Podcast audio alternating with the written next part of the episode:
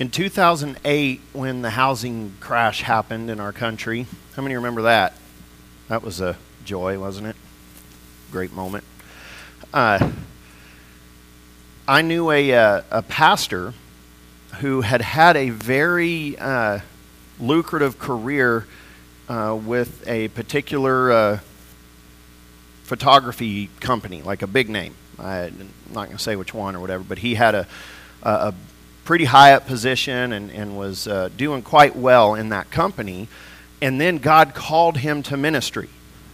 And so it was one of those moments of, okay, I've got a, this you know career that's high paying and everything's good, and now God wants me to go pastor a church. I know what that means financially.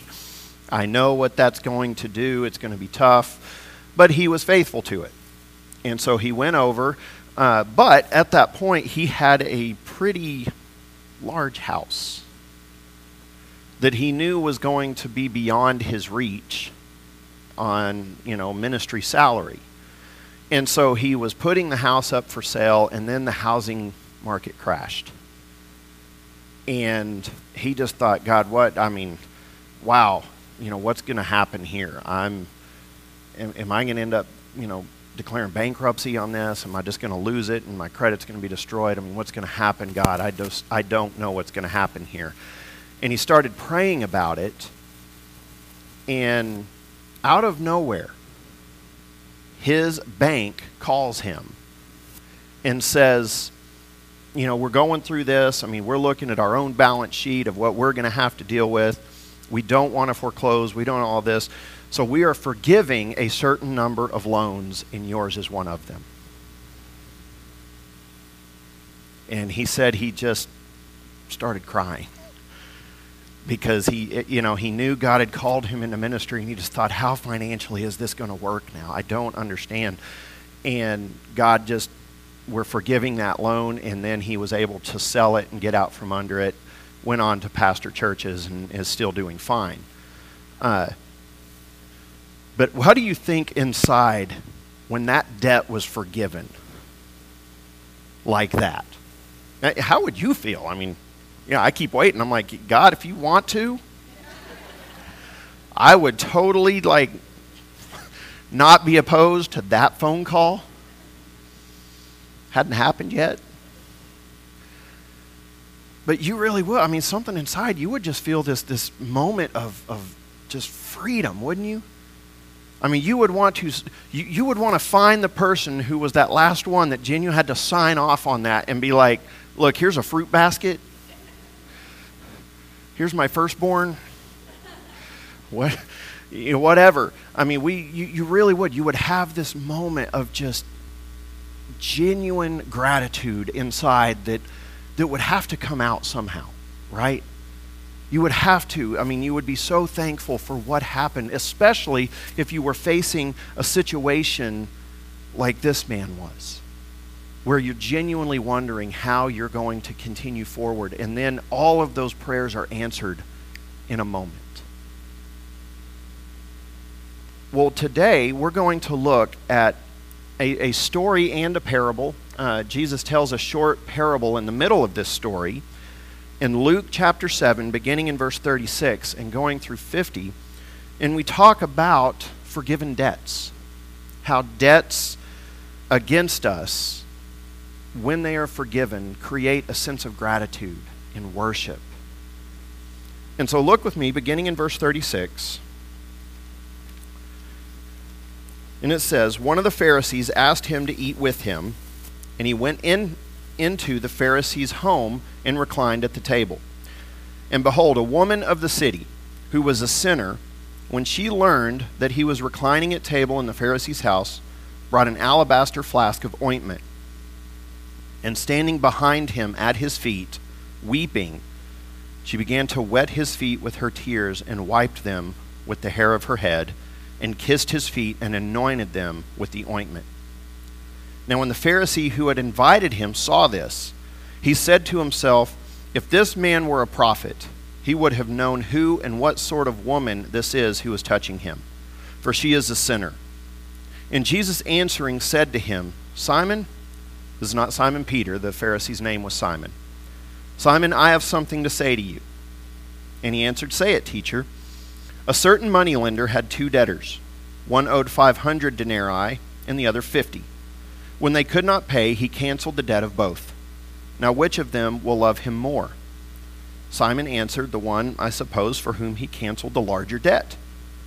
And he said to him, You have judged rightly. Then turning toward the woman, he said to Simon, Do you see this woman? I entered your house. You gave me no water for my feet, but she has wet my feet with her tears and wiped them with her hair. You gave me no kiss, but from the time I came in, she has not ceased to kiss my feet. You did not anoint my head with oil, but she has anointed my feet with ointment. Therefore I tell you, her sins, which are many, are forgiven, for she loved much. But he who is forgiven little loves little. And he said to her, Your sins are forgiven. Then those who were at table with him began to say among themselves, Who is this? Who even forgives sins? And he said to the woman, Your faith has saved you. Go in peace. Now, this is quite the story that we have going right here. Jesus goes into this Pharisee's house. Now, he, he dealt a lot with the Pharisees. And, you know, the Pharisees, of course, are famous for what? A lot. A lot of self righteousness, a lot of judgment. But there were also those that saw it. There were Pharisees that believed Jesus. And so this man is, is trying in his way to get to know Jesus. He's trying to listen to him. He invites him to his house. In Jewish culture, that is a major thing. To have somebody come under your roof and share a meal meant that he accepted Jesus for what he was teaching as best he could. So, you know, don't get too far over on condemning this Pharisee named Simon right now because he is trying. He's reaching out as best he knows how. And yet he Jesus comes in to eat and then a woman from the city comes in and just drops at his feet from behind and just starts weeping and, and crying on his feet and cleaning his feet with her hair and anointing his feet with this, this ointment. And I don't know about you, but that would might make for a bit of a distracting dinner. Now, remember, they didn't have tables like we did. You kind of sat on the floor with pillows and, and kind of laid back, and the table was you know, about this high off the ground. And so when it says reclining at table, that's what they were doing. And so she's there doing this and they're eating, and Jesus just lets it happen. Now, how many of you would be like, you want to take care of that? I mean, really, you know, sometimes you got to think realistically about these scenes of what's going on. You, you probably have, you know, six or seven people around this table. They're all laying there, they're eating, they're trying to get wisdom from Jesus. They're talking, they're like, How you're healing people. How's that work? How are you doing this? I mean, there, there's genuine seeking going on, and this woman is just weeping and carrying on, and Jesus just lets it happen. He doesn't stop it. He, he doesn't stop to like, okay, what can I do for you? He just lets it keep going. And you know there's some weird glances. You know, they're just looking at each other like, is we just going to keep doing this? What's going to happen? And then finally, they look and they know who this woman is. And they're like, she's got a bad reputation in town.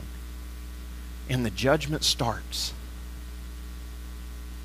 And Jesus, this is a moment of him being the Son of God, says basically he knows their thoughts. And he hits them with this parable of two people that owe debts. One owes 500 denarii, another 50. And he says, both debts are canceled. And he just asks him, he says, which one do you think will love the man more? And he says, well, I suppose the one who's forgiven more. And Jesus says, you're right. Now, this isn't a comparison or a weighing of who's more sinful, this woman or Simon. Okay, that's not what he's doing right here what we look and we see is that the greater the need, the greater the gratitude. You know, if you owe me $10 and I tell you don't worry about it, you probably say, okay. You owe me $10,000 and I say don't worry about it, you're probably going to feel a little more motivation inside to say thank you. Right? I mean, it's just human nature. You know, Jesus isn't teaching something that's completely earth shattering right here, but gratitude is at the core of so much of what we do as Christians. Gratitude then is deep thankfulness that comes from the heart. Okay, it is expressed thankfulness that, that, that comes from so deep within that it has to be expressed. I mean, it's something that has to, to come out. You feel it so strongly, you cannot help but express it. And over and over again in Scripture, we are called to give thanks. I mean, think about it. How many Psalms can you read that it talks about give thanks to the Lord? Give thanks, give thanks, give thanks. We read in the New Testament, how many times? I give thanks, give thanks, give thanks. I, I think maybe the Bible's trying to tell us something. That it keeps repeating the same message over and over. And you know, we're not talking a generic kind of thankfulness. Yes, we're thankful for everything. We are, but we're to be thankful for who God is, what God has done, what God has given us, and for what God is doing. And do we really take the time to focus and think about those things in our lives? So much that it develops into gratitude. You see, gratitude isn't something we can just muster up when, when needed. You know, we can muster up politeness, right? But our heart isn't really there. Gratitude is not something we can fake if we have gratitude, if we have genuine thankfulness to God, it comes from a deep place that is real, that is connected to the truth. And, and, so, gratitude is at the core of praise and worship. Did you know that? I mean, what is praise and worship? Worship is to worship, to ascribe worth to something. It is give, the giving of thanks and the declaration of, of praise and thanks and, and honor to the person being praised. Thankfulness is at the core. Psalm 100, verse 4 says, Enter his gates with what? Thanksgiving. Enter. Like that's the password. Enter his gates with thanksgiving and his courts with praise. Give thanks to him. Bless his name. Now, in, in one verse, thanks is mentioned twice.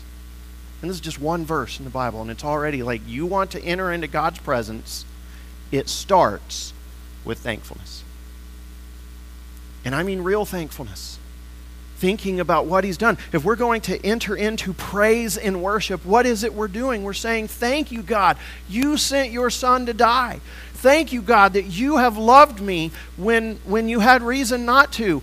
Thank you, God, that you are holy and unchanging, because if you were anything else, I wouldn't be here. And we, we think about those so deeply that it goes somewhere deep inside of us that it generates gratitude that we think, this is genuinely true. God hasn't wiped me out when He could have. Thank you, God. And, and it turns into genuine gratitude that must be shown. And that's where this woman was who came into this dinner is that Jesus has done something for her in life. We don't know what. We, we, we know what, but we don't know the story. Jesus has set her free in some way that she is just dead set on I will go worship him. He's there, the door's open, and, and I mean, she's taking a risk. She's going to walk into a Pharisee's house as a woman of ill repute, if you will. This isn't just a small thing. She is literally putting herself at risk doing this. And you know what? She doesn't care. Because she's not worried about them, she's worried about giving thanks. Gratitude also motivates service. Did you know that? If you're thankful for something, you're more likely to act on it. Gratitude motivates service. Hebrews 12:28 says, "Therefore let us be grateful for receiving a kingdom that cannot be shaken." Amen? Let us be grateful for receiving a kingdom that cannot be shaken, and thus let us offer to God acceptable worship with reverence and awe. Let us be grateful for what we have received, and because we're grateful, we will offer acceptable worship. Now, worship, in my mind, is not true worship until it fulfills itself in service. We haven't truly worshiped God until we are serving Him. We may sing some praises and we may go through some motions, but we've really worshiped Him when it includes obedience. Because genuine worship always ends in obedience. That's where it, that's where it works itself out. But gratitude also guides us in life. 1 Thessalonians 5:18 give thanks in good circumstances. Give thanks in all circumstances, for this is the will of God in Christ Jesus for you. Now, let's just have a moment of honesty. I struggle with that. Who else does? Please, everybody raise your hand. Because if you don't, you get to come up and teach us. Because it, it give thanks in all circumstances. Now, my my human nature wants to say, you know what? I'll give thanks when things are good. And when they're bad, I want to go to God and say, how do I fix it? And what do I need to do? And, and, and I want to solve it. But it's not my human nature to immediately say, God, thank you for the difficulty. Thank you that this was so hard that it broke me. Thank you that, that, that this hasn't worked out like I thought it would. and yet, there's something to that. That he tells us over and over do it. Give thanks in all circumstances.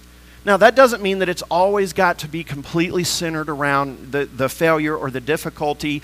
Sometimes we may be in difficulty we're in a trial and we give thanks to God for His love, for His unshakable kingdom, for His grace. And what happens is God gets bigger and the problem gets smaller. And thankfulness is the key. Because when we are in the middle of pain, can we easily think of anything else? No. No, we don't. I mean, we just don't. And my example for you that is when you're walking at night in your house without the lights on and you stub your toe,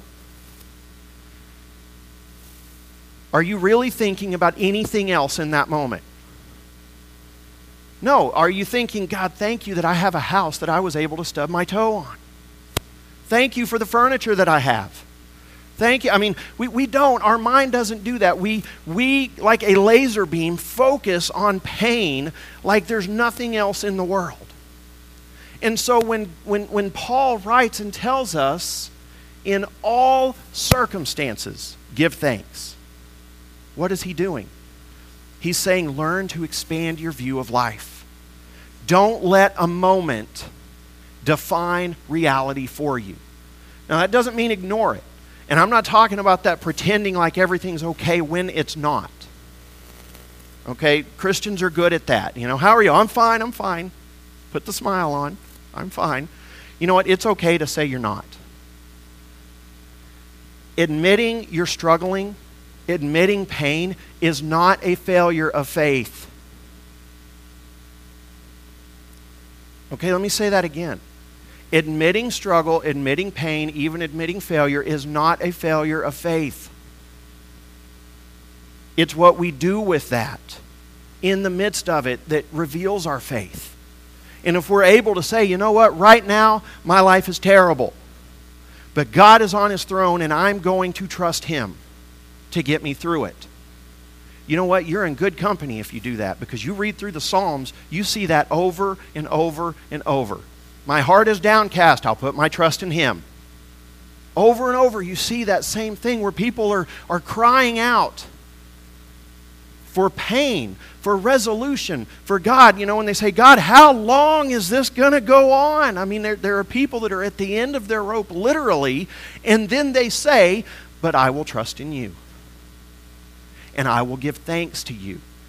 And they direct their heart back to thanks after they've cried out in pain, trusting that God is bigger than what they're going through. And so it's up to us, literally, to train ourselves to return to thanks, as it says here, in all circumstances. So sometimes we have people that say, you know, I, I just don't know what God's will for my life is. I don't know what God wants me to do. Well, here it is, right here. What does it say? Give thanks, for this is the will of God. You see, sometimes we want way more specific, and God's like, no, I got this. Just give thanks, and I will take care of you. Give me thanks. Be thankful. Be grateful for what I'm doing, that I'm in your life, and I will get you through this. Now, I'll just be honest. My heart, I have a problem with that. I, I do. I just I struggle with that sometimes, and I'm like, no, God, I I need more. And He's like, no, you don't get more. Because I want your heart, and you're letting the situation color how you see reality rather than my grace and my love and my goodness. And so we have to train ourselves literally do that because gratitude it, it, it, guides us in life, but it's also at the core of all Christian behavior. Everything God wants you to do is going to be affected by what kind of gratitude you have in your heart for Him. Okay, listen to Colossians 3 15 through 17. Now, this is a familiar passage, so if you have it memorized, don't tune it out. Listen closely and let the peace of Christ rule in your hearts. Now, let's pause. Let. What does that word let mean? Allow it. It means we can stop it.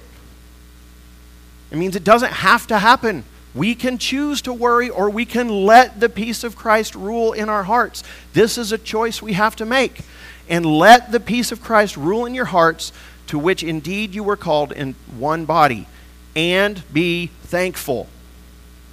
Let the word of Christ dwell in you richly, teaching and admonishing one another in all wisdom, singing psalms and hymns and spiritual songs with thankfulness in your heart to God. And whatever you do in word or deed, do everything in the name of the Lord Jesus Christ, giving thanks to God the Father through him. So he says, Let the peace of Christ rule in you, let the word of Christ dwell richly within you. And then he tells us three times, Be thankful. What is the key to letting the peace of Christ rule in your hearts? Gratitude. It is, it's gratitude. The difference in the difference that gratitude makes is why the person who, who could be a millionaire commits suicide and the person who has nothing but Jesus has joy and brings joy to other people.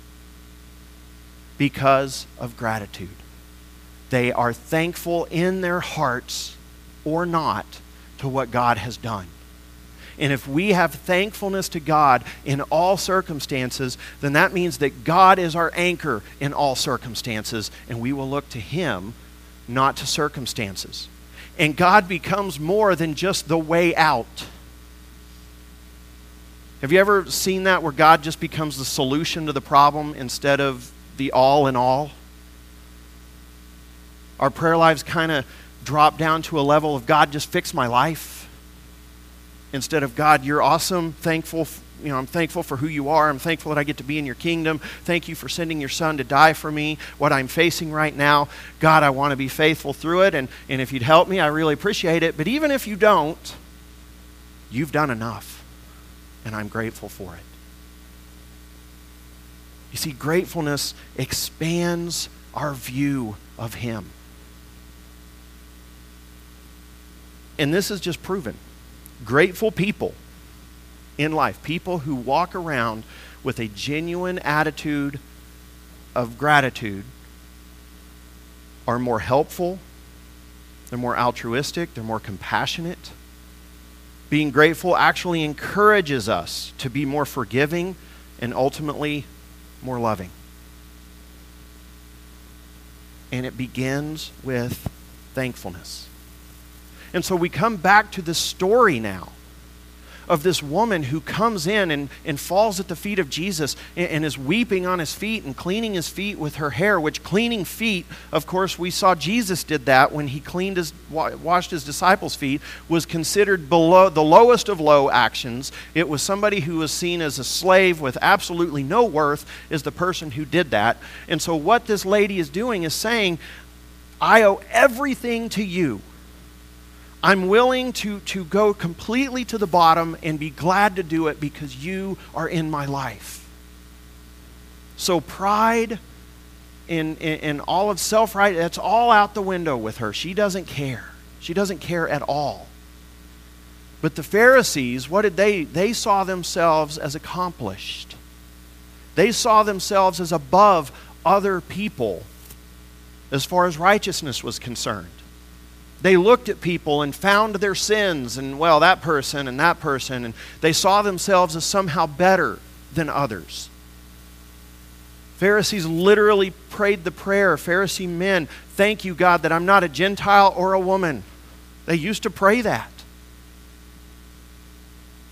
They used to say, Thank you, God, that I'm not a sinner like that other person. they did that all the time. And so, this picture, this story right here, is how Jesus is just blowing that completely out of the water. All of those stereotypes that the Pharisees held on to, their self righteousness, their, their arrogance, their everything, it's all being destroyed in a moment with what Jesus is allowing to happen right here. Because they actually believed that if you, if you were around somebody, you know, a sinner, that it was like a disease you would catch. And so if you allowed a sinful woman to wash your feet like this, it meant that, you know, her sin might somehow rub off on you. And so when this starts, you know they're all uncomfortable and they're like, oh my gosh, what's going to happen? Jesus is not going to be happy about this. And he just lets it keep going. And they're like, wow, if he knew what this woman was really about, he wouldn't let this happen. And he's like, oh, hold up. It's time for a story. Two people owe debts. One owes more than the other. They're both forgiven. Who's going to love more? Well, I suppose the one who owes more. You're right. You're right. You see, the greater the need, the greater the gratitude. And it's not that this woman was, quote, more sinful than the Pharisees. It's that she recognized her need more than the Pharisees. And that's where self righteousness gets us in trouble. Because if we don't see our sin as great, then we don't see our need as great and thus our gratefulness will be lacking. See, Isaiah 53 6 just puts it easy. All we like sheep have gone astray. We have turned every one to his own way, and the Lord has laid on him the iniquity of us all. Now, theologically, that is one of the most powerful verses in the Bible. But until we personally see ourselves as completely lost and without hope in sin, this verse won't be that powerful. We may agree with it intellectually. We may even be the Pharisee that invites Jesus in and says, Let's have dinner together. I want to learn from you. But until we see our own sin as absolutely horrid in the eyes of God and we take full ownership of, you know what? Wow, I have rebelled against God. My sin has separated me from God, and Jesus paid the price for that sin. Until we are willing to become this woman who falls at his feet, our spirituality will be lacking. Our power will be lacking because we don't have the gratitude that we should. Because one of the things we find when thankfulness becomes part of who we are is that love makes the effort, and effort reveals faith. When we are truly grateful for something, what will we do? We'll make sure that the object of that thankfulness knows, right? I mean, we will. We, we can't help it. That's what this woman is like. You know what? I'm going over there. Jesus is there. I'm going and I, I, will worship him. I will fall at his feet and worship him in front of everybody because I don't care who sees it. This is the one person who has accepted me, who loved me, he freed me. Now, as I said, we don't know who this woman was, but what, what if this was the woman who was caught in adultery? And Jesus says, You know what? Let those of you who were without sin cast the first stone. What if it was her? And Jesus leaves town, and then he comes back through again, and she's like, He's back? Wow. I have to go say thank you. But thank you isn't enough. I got to worship. I got I got to fall at his feet. and bring a sacrifice, some ointment that cost her money. And, and I'm going to clean his feet and I'm going to anoint his feet. I'm, I, there is nothing too, too low for me. He saved my life and I will show him gratitude. You see, it, it, it pushed her to make the effort that she did. And you know what? She was glad to do it. She didn't have to be forced to do this. Now, that's where I was talking earlier about, you know, sometimes we can kind of force things on the outside and our heart isn't there. We can't force gratitude. But here's the great thing is gratitude actually forces action. We can't help it. And, and Jesus put it this way. In John 14, 15, it says, If you love me, you will keep my commandments. Now, this is not a checklist mentality that he's like, you better prove to me that you love me by doing these things. That's not what he means. He's saying, if you genuinely love me, the things I tell you to do, you're going to want to do them. You're going to do them. You won't be able to help yourself. You are going to move towards forgiveness. You are going to move towards loving other people. It's going to happen. See, Jesus is stating a fact here that obedience is the product of love, and love is at the core of gratitude. When we are thankful to God for what He has done for us, we want to serve Him. We want to worship Him. And so this woman right here was extremely bold in her actions. And we have this moment now between Pharisees and this sinful woman, and they're missing the point.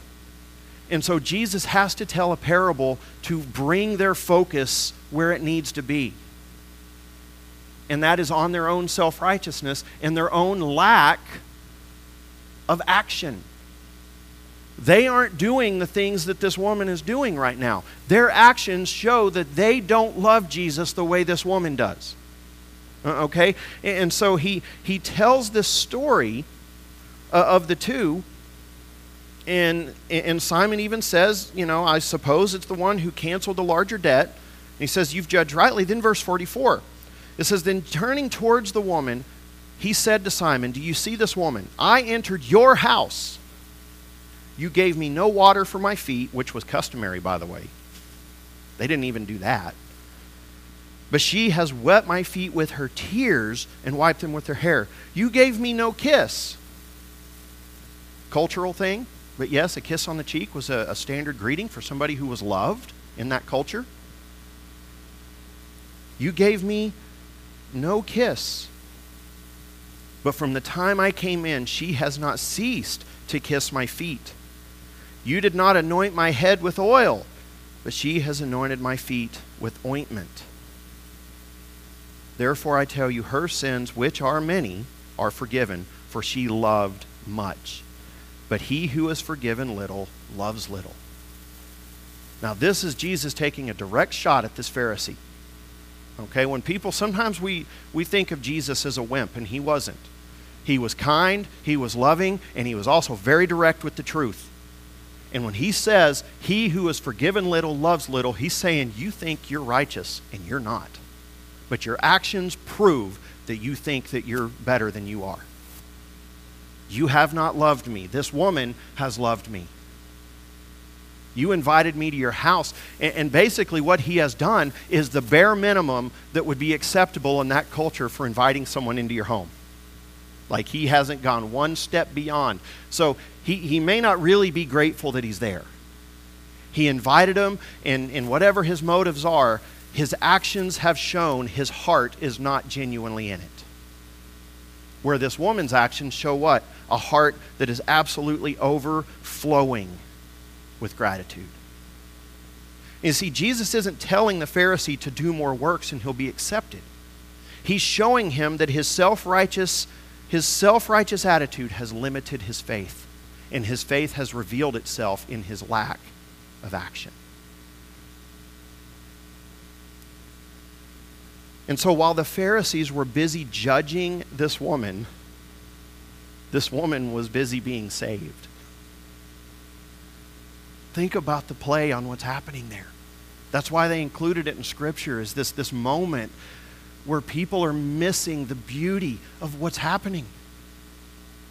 Because Jesus tells her at the end, He says, Go in peace. Your faith has saved you. A moment of salvation has happened, and all these self righteous people can do, all these Pharisees can do, is judge it. They completely miss the point. And it comes down to gratitude because gratitude leads to generosity, both our own and to God's. Like if we're thankful to God, He's more likely to bless us because we're walking closer with Him. Again, don't think this is earning it, it's just the truth. If I'm walking on the path, I'm more likely to get to where I'm supposed to be than if I wander from the path. Well, if I walk in the path of gratitude and thankfulness to God, I'm way more likely to run into His blessings. And so the woman leaves justified and forgiven, and the Pharisees find themselves at odds now with Jesus. And he even says, Her sins, who are many, are forgiven. And they start mumbling to themselves, Who is he to forgive sins? Come on. I mean, it's almost like they've seen too much. You ever, you, you know that? It's like they're putting up with, they're putting up with it, and oh, that's too much. That's too much now, G. You, you can't forgive sins. Who do you think you are? And as they start to grumble, I just I get this picture in my mind of they're at the table. These guys are starting to get upset. They're grumbling like you can you can feel the tension rising in the room. And Jesus turns and looks at her and says, "You can go now. Go in peace. You're not the problem. They are." And, I mean, you just kind of, he just says, go in peace. Your, your, your time here's done. you, you don't have to be here for what's about to happen. Because the truth has run up against self righteousness and lack of thankfulness. And, and so he tells her to go in peace. And he says, she will be saved. And it says, because she has loved much. Her sins are many, which are many will be forgiven because she has loved much. And it's not that she earned forgiveness, it's that her love is now coming from a place that can only be given by God. And it says, yeah, she's forgiven because it's showing in her life that she now understands the love of God. She's grateful to Jesus. She's worshiping Jesus. She's loving other people. She has been a person whose heart has changed. And Jesus points it out. He doesn't remember any of her sins. He doesn't point it out. He does say, there are a lot. I mean, I find that interesting that Jesus does pause. He's like, yeah, there's a lot. She's had quite the history, but it doesn't matter. It's over. A new life has begun. And he tells her, Go in peace. And so I want to close with, with this verse. Because this thankfulness and this gratitude for forgiven debts, if, if you see your sins as absolutely horrible in separating you from God, and you see Jesus as having forgiven them, and you have gratitude, then this verse pulls in a little more meaning, and it says, verse 1 Peter 4 8, above all, keep loving one another earnestly, since love covers a multitude of sins. Keep walking in that thankfulness that God has forgiven you, and then you will be able to love others despite their sin. And that love does what? It says it covers a multitude of sins. And that's exactly what happened at this dinner when he says, Her sins, which are many, are forgiven. You see, he says, I tell you, Luke 7 47, I tell you, her sins, which are many, are forgiven, for she loved much. But he who is forgiven little loves little. And so we can tell the kind of gratitude we have in our own hearts by how much we love others. It, that is a simple truth. It is a formula that works. If we are grateful for what God has done for us, and it genuinely guides us in life, it empowers our worship, it drives us to, to act on the faith that we have, we'll love other people. We can't help it. And, and Peter just tells us, you just keep doing that. Above all, keep loving one another earnestly. Keep doing it. Just keep going. Don't stop. This is a circle that should just repeat itself over and over. You're grateful to God, and be, the more grateful to God you are, the more you love other people. And the more you love other people, the more you realize what God has done for you. And you become more grateful. And this is a circle that should repeat itself over and over and over in our lives. We never arrive anywhere. Okay, we don't arrive. It is a path and a journey that we just keep walking until we get to heaven. And we get this idea in mind that I'm going to get there. I'm somehow going to cross this moment where I got it all figured out. You know what? We don't. And, and the, disciples, they knew that. That's why Peter says things like, above all, just keep loving each other. Just keep loving each other because that's going to be the key to getting through this life because you're not going to arrive and the world's going to continue to be broken. None of that is going to change, but we can successfully navigate it by being thankful to God and by loving one another.